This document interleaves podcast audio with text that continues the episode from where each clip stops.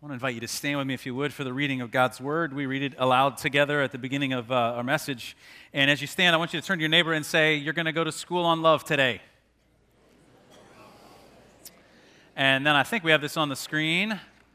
Um, maybe we do, maybe we don't. yeah, uh, Revelation chapter 2. I'll be reading this aloud. You can follow along. Uh, to the angel of the church in Ephesus, write. These are the words of him who holds the seven stars in his right hand and walks among the seven golden lampstands. I know your deeds, your hard work, your perseverance. I know that you cannot tolerate wicked people. You have tested those who claim to be apostles but are not and have found them false. You've persevered and endured hardships for my name and have not grown weary. Yet I hold this against you. You have forsaken the love you had at first. Consider how far you've fallen. Repent and do the things you did at first. If you do not repent, I will come to you and remove your lampstand from its place. But you have this in your favor you hate the practices of the Nicolaitans, which I also hate. Whoever has ears, let them hear what the Spirit says to the churches. To the one who is victorious, I will give the right to eat from the tree of life, which is in the paradise of God. This is the word of the Lord. Thank you so much for standing.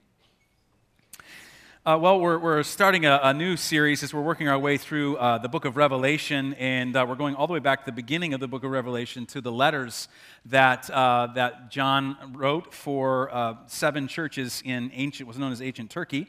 And um, I, I, wanted to start today because we're going to talk about, we're titled the series The Imperfect Church. I want to start today uh, in a way I never do uh, by telling a joke. Now, I don't ever tell jokes because I think they're kind of cheesy and I'm not really good at it. Um, but this kind of gets us there. So if you laugh, great. If you don't, I don't really care. Um, uh, so there's a man and uh, he was stranded on an island and um, he was there for many years and was somehow able to build things while he was on the island. And when he was rescued, uh, a man came up to him and said, Hey, I, I, noticed that there are three buildings here on the island. He said, Tell me about them. What's this one right here? He says, The man says, Oh, this is my house. This is where I live. Oh, interesting. Well, what's this building over here? Oh, that's, uh, I'm a religious person. That's the church that I attend. Oh, oh, interesting. Okay, so what is this house? What is this building over here? And he says, uh, That's the church I used to attend. There you go. I'm sorry. There you go. That's the joke, right? I got better than that. What, what's the point? the point I'm trying to make uh, by telling that terrible joke is that the church is imperfect. It's imperfect. Uh, it doesn't always get things right. Now, I, I just kind of made a, a, mental a list in, in my mind uh, as I was preparing the message of all the churches that I've been a part of over my life, either grew up in, my dad was a pastor, or that I've served on staff as a pastor. And, and uh, so I went all the way back. Here's a picture of the very first church I remember. We, we tend to associate church with a building. Uh, what we mean when we say the word church is the people who meet in that building. So, but we just in our minds associate the building, right? But this is the first place I remember. This is in rural Malawi. This is not far from where you built a water well uh, for the people of Malawi at the Christmas offering last year. But we lived in that house you can kind of see there in the foreground. And then I remember running up that hill. That was the church building where the people met. And you can't see the buildings of the, the Bible college where um, pastors would come to be trained. My mom and dad uh, worked, trained, trained pastors in, in um, Malawi, Africa. And this is, the, this is some of the congregation uh, that I remember uh, playing with and running up the hill with. And um, this was uh, a long time ago, many moons ago. Uh, but what you don't know about that is that, well, I, am not sure if the person is in this picture or not, but a, a national pastor, uh, a Malawian, um, was having an affair, wanted to cover it up, and in covering up his own wrongdoing, uh, blamed all kinds of people. My dad really won't even talk about the story, but he was kind of implicated in, in what the guy tried to say happened in order to cover up his own ugliness. I mean, that's ugly. What an imperfect place. Uh, I, f- I found a picture of the second place, second building that the church met in that I remember in Omaha, Nebraska. Um, if you, I've heard told some stories. We, I think we have it on the screen here. Do we have that? Oh, there we go. Thank you. Uh, so this is uh, in Omaha, Nebraska. I've told you some stories about how I rode my bike and slipped and fell. I've told stories about that before. Uh, but this is the building. Now it's a Methodist church. Then it was the Nazarene church, and um, my the, the, church that met in that building was uh, when I was a when I was a young boy and all the way through elementary school. And, but, I, but I thought about the people in that church, and I thought about how the teenagers in that church would make fun of me when I was a kid, and how I hated that, and some other things happened there that weren't uh, great. But I just, I made a list. I just, I, have it written here, uh, but I just made a list of all the places that I've been. And in every single place, I could tell you a story about something that didn't go right with the people there. Every single, I, I was kind of surprised by that because I thought I'd look back and go, oh, that was the perfect church. Uh, Missouri and Kansas and Virginia. And then now I'm a part of this really great church that's in Portage, Indiana. And guess what? I know about it. It's not perfect either. Now, why is the church imperfect? I'll give it to you in one word. Do you know what the word is? People. when pastors get together and we talk about, you know, talk about work, when we talk shop, uh, there's just a funny line. We all say to each other, the church would be great if it weren't for the people. Because uh, every church has, is full of, of uh, really, honestly, weird people. Um, there, there are, I, I call them um, extra grace required people. Now, listen, I'm, I'm just going to tell you the truth, okay? We love you, but I'm going to tell you the truth. Um, extra grace required people are people who just need more grace to deal with. And extra grace required people are when you're in a small group, they kind of monopolize the conversation or they don't quite get the social cues and, and they don't quite say the right thing or they say the wrong thing. Now, if you're, if you're going, like, I, can, I know who that person, ah, I know the extra grace required people are. If you don't know who those people are, guess what? It's you. You're, it's you. We're talking about you. Now, we love you, but it's you, okay? All right? So you're welcome, always but you're in. Uh, but the church is imperfect. People get sideways with each other and they have different opinions about things and how things ought to be done and politics and and, and we get sideways with each other, and there are people who don't want to give up control, and there are people who, out of their hurt, hurt other people.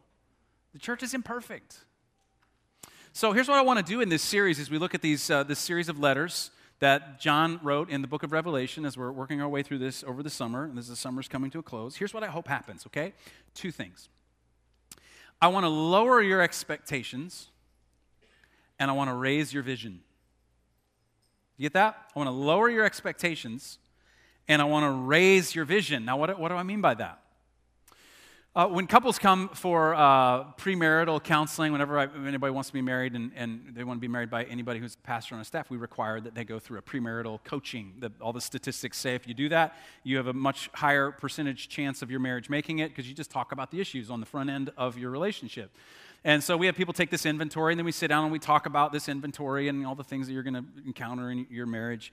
And uh, one of the things I always, I give my, I have a little stump speech that I give uh, to every couple, and I say, this is something that you need to settle right now and figure this out right now, because if you figure this out right now, this will pay you dividends for the rest of your relationship. And the thing that you need to figure out right now is you need to get rid of, uh, however you can do this, get rid of your expectations of each other. Have no expectations. It seems so counterintuitive. But let me explain what I mean. I always use this dumb illustration of the toothpaste. And um, I always say that in, in a relationship, there's almost always one person who squeezes the toothpaste from the bottom as God intended from the beginning of time and all of eternity, right? That's how God meant it, right? And then there's that other weird, crazy person who's right in the middle and just squeezes it on the and messes everything up and they don't put the cap back on. You know what I'm talking about, right? You know what I'm saying? And, and the person, invariably, it's the person who squeezes from the bottom who's mad at the person who squeezes in the middle because the person in the middle doesn't really care. And, and so the person that squeezes from the bottom tells the person that squeezes in the middle, hey, what is wrong with you? Get your act together and start squeezing it the way you're supposed to do it. And so, out of love, the person who squeezes from the middle will try really, really hard to meet their expectation. But expectations are a zero sum game. In other words, the, the person who, has, uh, who says, I squeeze from uh, the, the, bottom, th- that's zero for them. Like, that's what everybody's supposed to do. And the person who doesn't is all the way down at like negative 50. And so, it's just a force of habit. They don't do it out of meanness or spite, though sometimes they might. Uh, but they, they, they, they, they try so hard because they're not thinking about it. Like, oh, yeah, oh, yeah. And then finally, the day comes that for a whole week they've squeezed from the bottom. And they, they go to the other spouse who, and they say to them, Have you, have you, have you noticed what I have done here for this last week? Am I not fantastic? And the person who squeezes from the bottom is like, What, do you want a cookie? What, you, you want a star? Why? Because it's a zero sum game, because that's what they thought they should be doing all along. And it's the expectations that breed frustration. And it is absolutely no different in the church. It's why people get hurt. You ever heard someone say, the church hurt me? or I have church hurt. Have you ever heard that? Well, the reason is is because you have expectations. And especially people when they come into the church. I mean, the sinless, perfect Son of God, Jesus Christ, is the leader of the church. And so we assume some of that perfection ought to bleed onto his people and his leaders. And so we, we come in with these super high expectations. Our expectations rise above normal when we're around the church. And what happens over and over again, it's happened in my life, and I've watched it happen in other people's life, is they are instead let down by very flawed people. And they're hurt. And so I just say that it's better to have no expectations. Now, we have a phrase we say around here, you probably heard me say it or someone else say it, that the church is a hospital for sinners and not a museum for saints. You, have heard us say that? What we mean is you can come in and be really broken, a hospital. You don't have to have it all together and be the perfect finished product, a museum, right? But we, we really mean this. We really mean that you can come with all of your brokenness. I love that about our church. That's why we the name is Real Life, because you can be real. You can just bring your junk. It's okay. And we all want this, but here's, here's the rub. Here's where expectations get in and mess everything up. Is what we basically communicate to other people is we say, now I want you to let me be in the hospital, but you had better be in the museum and perfect. In other words, I can be as jacked up as I want to be, and you need to accept me for my jacked upness and understand that I'm just not a perfect human being. But why in the world are you jacking me up? What's wrong with you? So we have in our heads, in our, our idea is, yeah, the church is a hospital for sinners. But in our practice, we treat other people like they're in a museum for saints, and we don't give them the same grace that we want extended to us. So, my suggestion is, through this series is that you would lower your expectations and recognize that the, everyone that is here with you, they're, they're also sinful people with a per- past and a perspective. So, here's what I want you to do I want you to look around right now. Just look around, people right and left, front and back. All of these people are recovering. They're all recovering. So be patient with them. They're different than you. They may offend you, they may hurt you, but lower your expectations. Have no expectations. So at the same time, though, I want to raise your vision. And the vision I'd like to, uh, I'd like to set all of our sights on is that we, our vision would be raised to Jesus who loves sinful people. Jesus brings sinful people together. In fact, the church is the family of people that Jesus has rescued. The, the where the word church comes from in the original Greek language is, uh, is two words put together, and it's called ecclesia and it means to be called out or to be gathered together. Jesus calls out of the mass of humanity the people who realize they're broken and need a Savior, and He puts them together in a family and says, Now you're all together. Um, I, will give you an image. I'll give you an image for this. Um, the church is the pound and not the pet store. Uh, when we go down uh, 30 to Merrillville uh, with the kids in the car, invariably one of my kids, when we are driving past the Best Buy, will look over to the right and say, Can we go to the pet store? And when we go to the pet store, we walk in, and you know how the pet store is, right? When you go in there, all the animals are perfect, and um, all of the dogs and cats, they have AKC, and, and everything's wonderful, and everything's put together, and there's nothing wrong with the dogs, or the cats, or the parakeets, or the ferrets.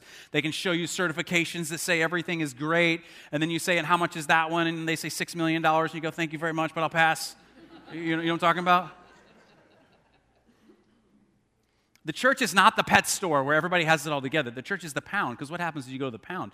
You look at the, you go in there and you see the same cute little dogs, but you know what you do every time you see it? You're thinking in the back of your mind, you're like, well, that dog's got some issues. There's a lot wrong with that. How much is it? $75. I'll take it. You know what I'm saying?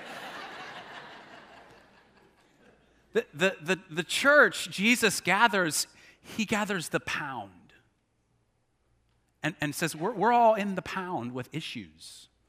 We're not the pet store who has it all together. Do you see what I'm saying? And so Jesus even said it to Peter in Matthew chapter 16. He said, I'm going to build my church, uh, and the gates of hell will not overcome it. The word there, again, called out ones. I'm going to build my called out ones, and the gates of hell will not overcome it. Because when Jesus saves people, he puts them into his family. That's you. That's the person sitting behind you. It's a family. And you know what? In your family, you've got crazy Uncle Carl. And Crazy Uncle Carl, you may not really like Crazy Uncle Carl. Eh, crazy Uncle Carl might be entertaining when you get to for family get togethers, but you don't go, he's not my uncle. You go, he's my crazy Uncle Carl. He's a part of my family, whether I like it or not. And that's exactly what Jesus is saying. For you to reject them means that you reject what Jesus is creating, which is his church. The, ch- the church is Jesus' idea. He's the one that put us all together. Now, you may say, okay, well, that opens the door for people to hurt me, and then people can get hurt, and, and that's what's going to happen. Well, let me give you a filter for that, okay? If you're ever around some kind of spiritual leader of any stripe, and they tell you, you need to do what I say, and if you don't do what I say, you're disobeying God, that's a person who's cloaking their choices and their decisions with spirituality, and don't trust that person, okay? But if you're in an environment where we're all admitting that we're broken people in need of a Savior, and none of us is Jesus, and we're all gonna, we're gonna do our best, but we're not always gonna get it right. If you're in that environment, then it's, it's okay. You can be safe. So we come right here to John, who gives us these letters, and he writes these letters. And the first letter that he writes to these seven churches is the, the, the letter to the church and the Christians in, uh, in Ephesus. Now, uh, these seven churches were on basically a postal route, and uh, John, later in his life, uh, before he was exiled to the island of Patmos, where he wrote the book of Revelation, lived in Ephesus and was one of the leaders of the church in Ephesus. So he's writing back to the church that he's led. And it's very interesting that in all of the letters, and with the exception, I think, of one, uh, he quotes the words of Jesus from one of the parables Jesus gave uh, at the end of all the instructions to the churches. And he says this very interesting phrase in Revelation 2 7. Whoever has ears, let them hear what the Spirit says to the churches. In other words, he's saying, Are you listening? When I want my kids' attention, I, I, have this little practice that I do, and I say to them, I say, hey, uh, come here. No, come here. What are you doing? put that down. Come here. Come here. No, and I, I, have them stand right next to me. Uh, maybe some of you do this. I want you to stand right here, right here. And then they, you know what kids do, they wander around to finally get them right here. And then I say, look me in the eye. And they do this. no, look me in the eye. Look me in the eye. They finally look me in the eye, and I say, Are you listening to what I'm saying to you? I want you to. Right? This is, in essence, what John is saying to us. Are you listening to what Jesus has to say to the church? Which is you. And so uh, he writes this letter. Now, it's kind of important that we know a little bit about and each week we'll, we'll, talk a little bit about where this place was located. I'll show you some pictures from the archaeological digs of these places, because these were real places. Uh, and, and knowing where they're located helps us understand something, because if this letter had started off uh, to the angel of the church of Naperville, right, you would make some assumptions, right? Or if it said to the angel of the church of Kouts, right, you, you would go, okay, I, I kind of get what's going on in that setting. And Ephesus was a very wealthy city. It was the seat of the Roman governor. It was the third largest city in the Roman Empire, so it would be like Chicago in the United States. Here's some pictures. You see, you can go there today uh, to Ephesus, one of the most pre- well preserved uh, ancient cities uh, from the Roman Empire. And here's a picture of the gate leading into the city. This is 2,000 some odd years later, so you can see kind of the, the glory and the majesty of this beautiful city. Uh, here's the picture of the library. Um, that was facing the south, so they get the light coming in from the east and, and from the west, both in the morning and at night, so you could read. Um, here is the, the, what they, many consider the largest amphitheater, with the exception of the Colosseum in Rome, that seated anywhere from 25 to 50,000 people. Uh, this was a, a magnificent wealthy city. And there's the church right there that John's writing to. Now, he says some really weird things, and you got to understand what he's talking about, because if you go to the end of chapter one, you can understand. He talks about uh, the person who holds seven stars and walks among the seven lampstands. Again, John's writing with very symbolic language. If you haven't been with us for the series, he's using all this symbolism. And uh, chapter one tells us that the seven stars are the angels, and that the seven lampstands are the churches. In other words, the churches aren't the light, they're the stand for the light. The light's Jesus. This is a metaphor that he's using for us. And then he says, These are the words of him. These are the words of Jesus. And then all the letters in, in, Ephesus, too, he gives these commendations and he gives these congratulations and says, Hey, you're doing this right. Way to go.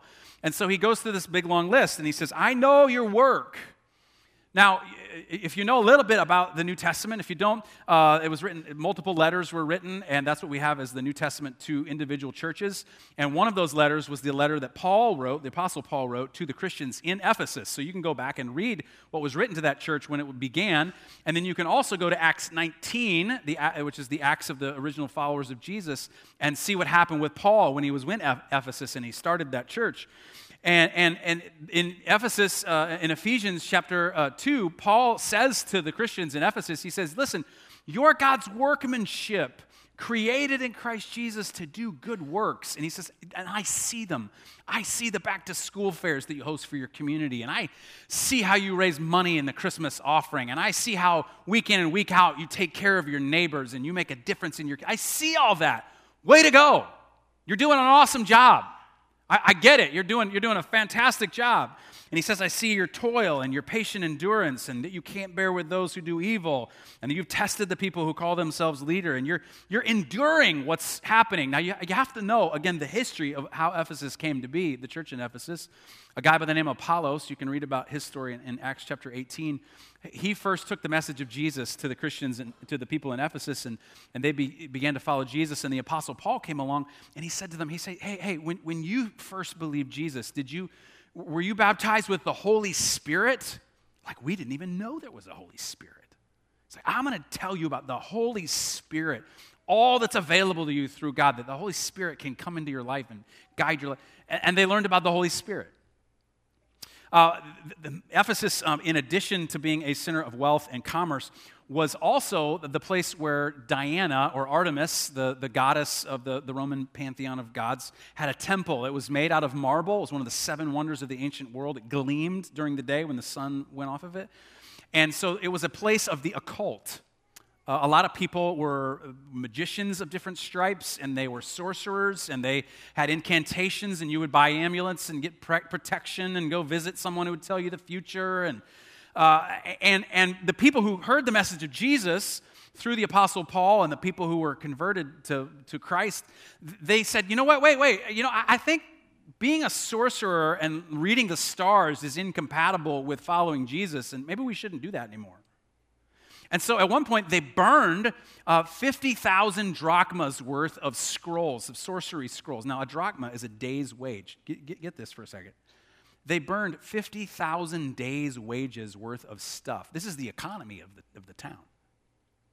Well, uh, the, the, Ephesians believed that Artemis was the protector of Ephesus, and they believed that a statue fell from heaven. We got a, a picture of the, uh, from an archaeological dig of the statue of Artemis. Uh, I think it's going to come up here any second right now. Oh, maybe no. Mm-mm. There we go. Okay, there we go. Thank you. Uh, there's, uh, there's a statue of Artemis, and um, they, they made little copies of this statue that they said fell from heaven, and you could go buy one. It would be like a little amulet, a little protection that you would have. And, and the people who made these made a massive income from them because it was one of the chief sources of income. And, and they realized that their, their economic uh, their economic well-being was at risk and so they said this, is, this can't happen and, and, they incited a riot and said this cannot happen and so basically acts 19 says that the whole city rushed into that uh, to that theater that you saw and they were chanting for several hours great is artemis of the Ephesians. just a mob just an absolute mob until the Apostle Paul was going to go, and some friends that he'd made said, Don't go in there, you're going to get killed. So, what happened as a result of all of this? This is kind of the background of understanding what John's writing to us. They had endured persecution. Can you imagine if you were the people who ruined the economy of the whole town? If because of the message of Jesus, all the mills shut down, how, how, would, we, how would we be doing, right? People would be pretty mad. And so they endured persecution and being polarized and outcast, and people made fun of them and they laughed at them and they called them names, and they held steady. And John says that Jesus says, Oh, I'm so proud of you. You held steady. Because for some of you, because you follow Jesus, your family makes fun of you, and people who work with you make fun of you. And what I would say to you is hold steady. Don't give up. Don't quit. Jesus is proud of you.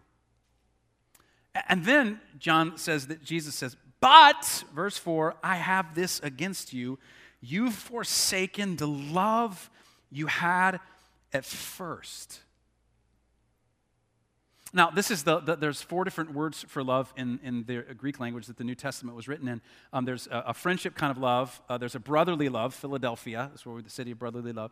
Uh, a family kind of love, and then a the love that he talks about here is agape love. It's self-sacrificial love. It's the best kind of love. It's the kind of love that you want to experience. And he said that's the love that you originally had at first, and you've lost that. You've somehow let the main thing no longer be the main thing because what God is measuring us on is how loving we are. We're not going to be measured by God on how much money we have or the experiences we've had or how many likes we have on Instagram. We're not going to be measured by any of those things. We're going to be measured by God on the kind of loving person that we are or that we are not. And, and John says that you've lost that. When I was dating my wife uh, in college at Mid America Nazarene uh, College in Olathe, Kansas, we had this uh, bank of uh, mailboxes that you could send mail to other students. And you had a little, there's a little combination lock, and you had a little window on it you could see. And so we could send stuff. And so uh, what I would do is I would send Andrea notes. And uh, every now and again, I would go to 7 Eleven across the street and I would just buy a bunch of candy and then I would get a poster board, and then I would glue them on, and I would make a message out of them, like, you make me snicker. I know, super cheesy, right? But she loved it and she married me. It worked, right? So I would, and I would kind of roll it all up and I would stick it in there and she would get it and she'd be like, You sent me the candy again. now ask me how many times I have done that since we have been married.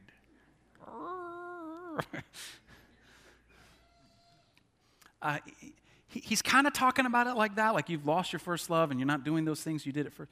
Not, not really talking about that. He's more saying it along the lines of, you know, you're married now and you loved each other in the beginning with this deep, undying love, and now you're just going through the motions. I mean, you pay the bills and, and you work and you make sure everything's taken care of, but you don't really love each other. You've, you've lost that. And that's the main thing. And he says, So, what you need to do is that you need to repent and you need to do the works that you did at first. Because the Apostle Paul says, in, in, very famously in 1 Corinthians chapter 13, one of his letters, uh, the, the, the letter on love, he says, Listen, if you give everything that you possess to the poor, and you have all knowledge and you know all mysteries and you know the Bible from the front cover to the back and you can explain every question in it, but you don't have love, then you're nothing. So Jesus says to us that then we have to change our mind. We have to repent and do what we did at first. Because the main thing has to be the main thing, and the main thing is whether or not we're able to love. Now, here's, here's why I think the church is so important and why Jesus brings us all together is because the church is the laboratory for love.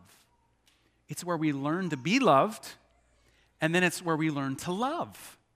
Now, that metaphor is actually really important because do, do, you remember in, in high school or in high school right now, you, you have labs and you have the little thing with the Bunsen burner? You, you know what I'm talking about? And you get a lab partner and you would do some kind of scientific experiment in the lab. And if you didn't stay in the lab, then you didn't get the learning. You know what I'm talking about? Like you would stay in the lab and then you would dissect a frog, and so you would know what the insides of a frog look like. But if you didn't stay in the lab, you wouldn't learn that thing. Right? The metaphor is really important. Because the church is not a place where you go to experience love. Some people come in like, oh, it's such a loving environment, it's so great. And then they leave and go back to the rest of their life. The church is not a store where you go purchase love. The church is a laboratory where you learn to love. And if you don't stay in the lab, you don't do the learning. So let me give you, in the just the time remaining, let me give you three ways that you can do that, okay? Um, here's the first thing is that you have to let God love you. Just say that out loud with me. Let God love you. Make it personal. Let God love me. Say that. Let God love me. I, I was thinking about this and praying about this, and, and I, there's all kinds of directions we could go with this it, because you cannot give what you do not have. You know that, right? It's very hard to love someone else unless you've experienced love yourself. So it all starts with knowing that God loved you. And, and the things that came to me as I, I prepared the message is listen, you need to understand that God forgives you. That because of Jesus on the cross and how he paid for the sins of all humanity, that our past can be forgiven and now we have a leader for our future. and that your past can be completely forgiven. But here's what I find people do they say, Well, I've done so many terrible things. How could God ever forgive me? And I, I know Jesus died on the cross for my sins, but I, I know God says He forgives me, but I can't forgive me. And there's honestly inside of that a great deal of pride that says, okay, I know God has this opinion of me, but my opinion is up here, and my opinion matters more than God. And so we don't accept the forgiveness because if God forgives you, guess what? You can forgive you. Uh, the second, second part of that would be that learning that God accepts you. Uh, when we talk about the cross, one of the ways to think about the cross is that it's a bridge between us and God. God comes to us and says, I, I know you can't make the gap up between you and me, and I come myself as a baby and I live the life that you should have lived, and I died the death you should have died to make a way for you to be with me. I make the bridge myself from you to me, and I give you acceptance as a gift. I love how Brennan Manning says it. you have to learn to accept your acceptance. Unless you know you're forgiven and that you're accepted, then it's really hard to forgive someone else or accept them. You, you know that, right? Uh, the second thing then is that you need to actually love God. Someone came to Jesus and said, Jesus, of all the commandments in what we have as the Old Testament, what is the greatest? And they were referring to the 613 commands that are alliterated in the, uh, the Old Testament. And, and, they're waiting for Jesus to give the right answer. And so Jesus reaches all the way back into the book of Leviticus and he says, Listen, this is the most and first and greatest commandment that you would love the Lord your God with all of your heart and with all of your soul and with all of your mind and with all of your strength. In other words, with all of your energy and with all of your passion and with all of your thoughts and with all of your body. In other words, with your whole person, you would love God. So on Friday night, when someone asks you to do something with your body, that you say, man, I would love to do that. But guess what? I love God even more. And so I'm going to love God with my body, and I'm not going to participate in that. Uh, don't, don't just give God love on Sunday. Don't give God plumber love. Do you know what plumber love is? Plumber love is where you just love someone when they fix something for you. I, I got the plumber, I got plumber, we got two great plumbers in our church. I got them on speed dial. But the reason I call them is when something's broken. Listen, God will always meet you when you're broken and you reject Him and you, you are broken. You're like, Dear God, please, I need your help. He's right there. But go beyond that and learn to love God with everything that you've got all the time.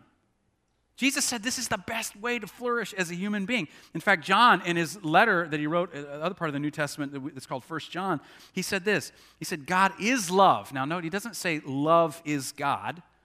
God is love. So, whatever you see in Jesus, his sacrificial love for people, that's the definition of love. Listen to what he says Whoever lives in love lives in God, and God in them.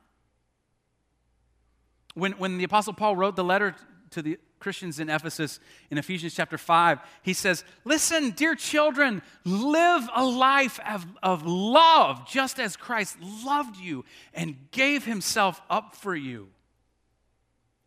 Learn to love. And then this is the, this is the third thing, is, and this is maybe the hardest, is that you have to be in relationship with people and then not leave. In other words, you have to stay in the lab or you don't get the learning. But listen, everybody has a past, everybody has been hurt. I, I, really think we would do a lot better job loving each other if we would take the time to understand someone's story and understand what they have been through that got them to where they are. And I think if we could understand what they have been through, we would be a lot more patient with people. Because, like, oh, they've been through this and this, and I haven't been through that, but they haven't. Oh, okay. People need love. Listen, you can't, you can't love in isolation.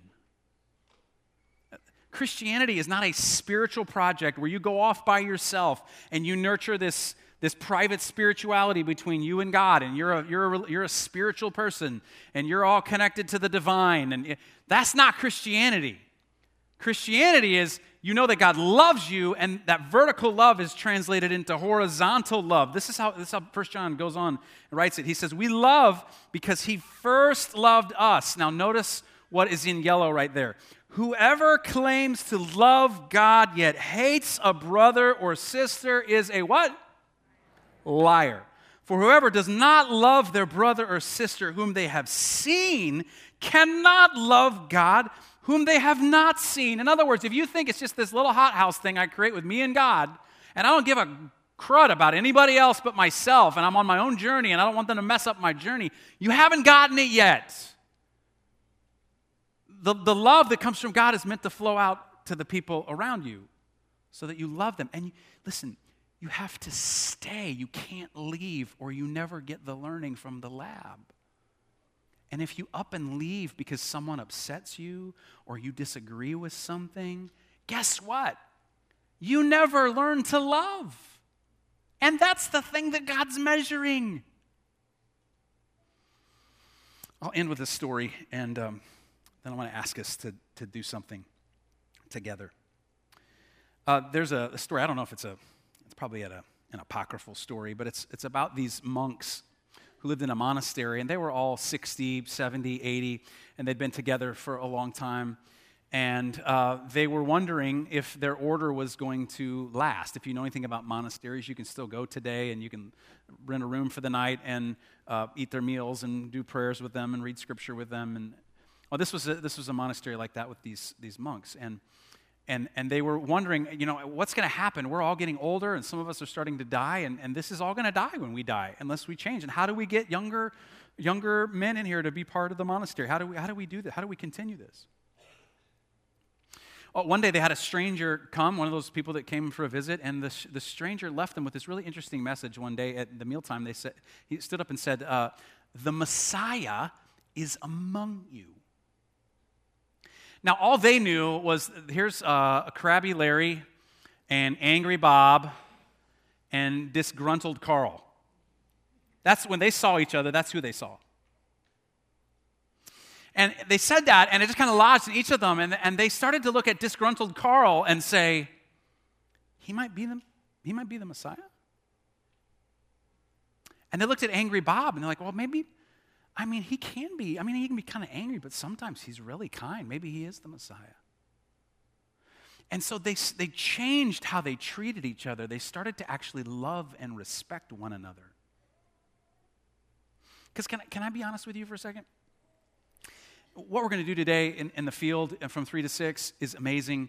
It's, it meets an incredible need, and I'm so proud of you for doing this. I, am so proud of you. But, but let me be honest it's so easy to love somebody for three hours that you're never going to see again. It is not a problem. But to love the people that you disagree with and they do things you don't like, man, that's the test of love. And so uh, these monks began to love one another. And when visitors would come, they, they started to remark on that. They'd say, Wow, you, you really love one another. And over time, it changed the atmosphere so that when young men would come, they would go, I would love to be a part of something like this. And the way they loved each other changed everything. And they had new, new converts who came and were part of the monastery, and they continued for another generation. Now, listen, when, when Jesus said to the church in Ephesus, repent and do the things that you did at first, they actually did, because what history shows is that Ephesus was uh, one of the main centers of Christianity for the first 400 years. They, they did. They said, okay, well, we, we, oh, we got off track. We, we did some really good things, but we, we lost the main thing, which was love, and, and we're back on track. We're, we're, we're on love. Could I, could I give us a 400 year vision? I know that seems kind of dumb, but what if 400 years from now, if the Lord tarries, people look back on this period and they say, you know, there was this group of people in 2018 who they learned to love each other in a way that no one could even explain. It was otherworldly. And it became so attractive that everyone wanted to be a part of it. And their kids and their kids and their kids and their kids and their kids. And now I'm here today because of the love they showed each other because they took Jesus seriously and they said, We're going to do all those other good things, but we're not going to let the main thing get lost. The main thing is the main thing, and it's to love God and it's to love your neighbor. Because do you know, you know what Jesus said? When that person came and said, What's the greatest commandment? He said that, you know, love the Lord your God with all your heart, soul, mind, and strength. And then he said, And the second is like it. You must love your neighbor as you love yourself. Listen, this is the call for us as a church. Is that we'd be a church that loves. Let's be the most loving church in the region. Who wants to sign up for that? I do. I do. Yeah. Let's pray, all right? Would you stand with me?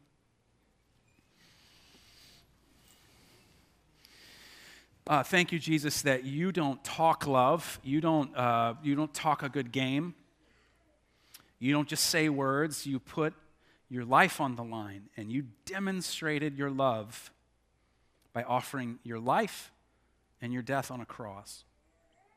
And then that your life and your death was vindicated by your resurrection. So we have resurrection power to love in a different way. We have new life that comes from you. And so we say thank you uh, we admit, God, that it's easy to lose the main thing. It's easy to just go through the motions. It's easy to not love. It's easy to just skip over the people that are in front of us or ignore them because they don't agree with us in some way, shape, form, or fashion. We don't want to do that anymore. We want the main thing to be the main thing our love for you, our love for the people around us. And so, God, make us, make us the most loving church in the region. I, I, I confess, God, I don't even know all that that means, but m- make us that. Make us that. Uh, we want to we wanna leave a legacy for the next generation and the generations to come because of the way we learn to love. So, God, we're here in the laboratory, um, here to learn what you have to teach us. We submit to that and to your wisdom of putting us together in the church. And we say thank you for it. And all God's people who wanted all that God had to offer said, Amen. I'll leave you with a blessing. You're sent now to love God, to love people, to serve the world in His name. Hug someone, tell them you love them. See ya.